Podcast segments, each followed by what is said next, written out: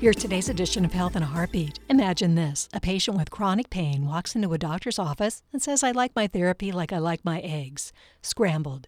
That old chestnut isn't quite applicable yet, but it's close.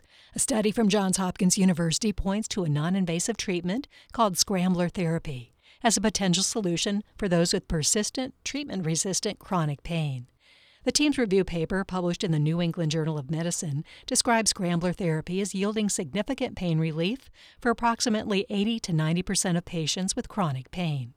Additionally, researchers posted that scrambler therapy may be even more effective than transcutaneous electrical nerve stimulation, or TENS, another non invasive therapy. So, what is scrambler therapy?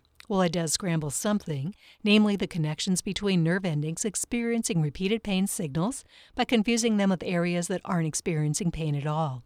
Using electrical stimulation, a physician places electrodes above and below where chronic pain is felt.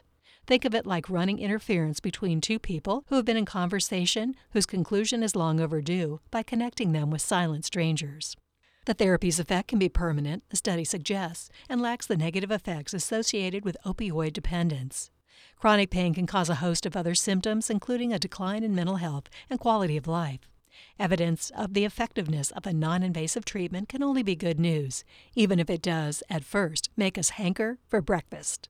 Health in a Heartbeat is produced by University of Florida Health, committed to advancing excellence in patient care, research, and education, and by WUFTFM. Our medical advisors include University of Florida College of Medicine faculty members who provide the latest information in health research and patient care. Visit us at heartbeatradio.org.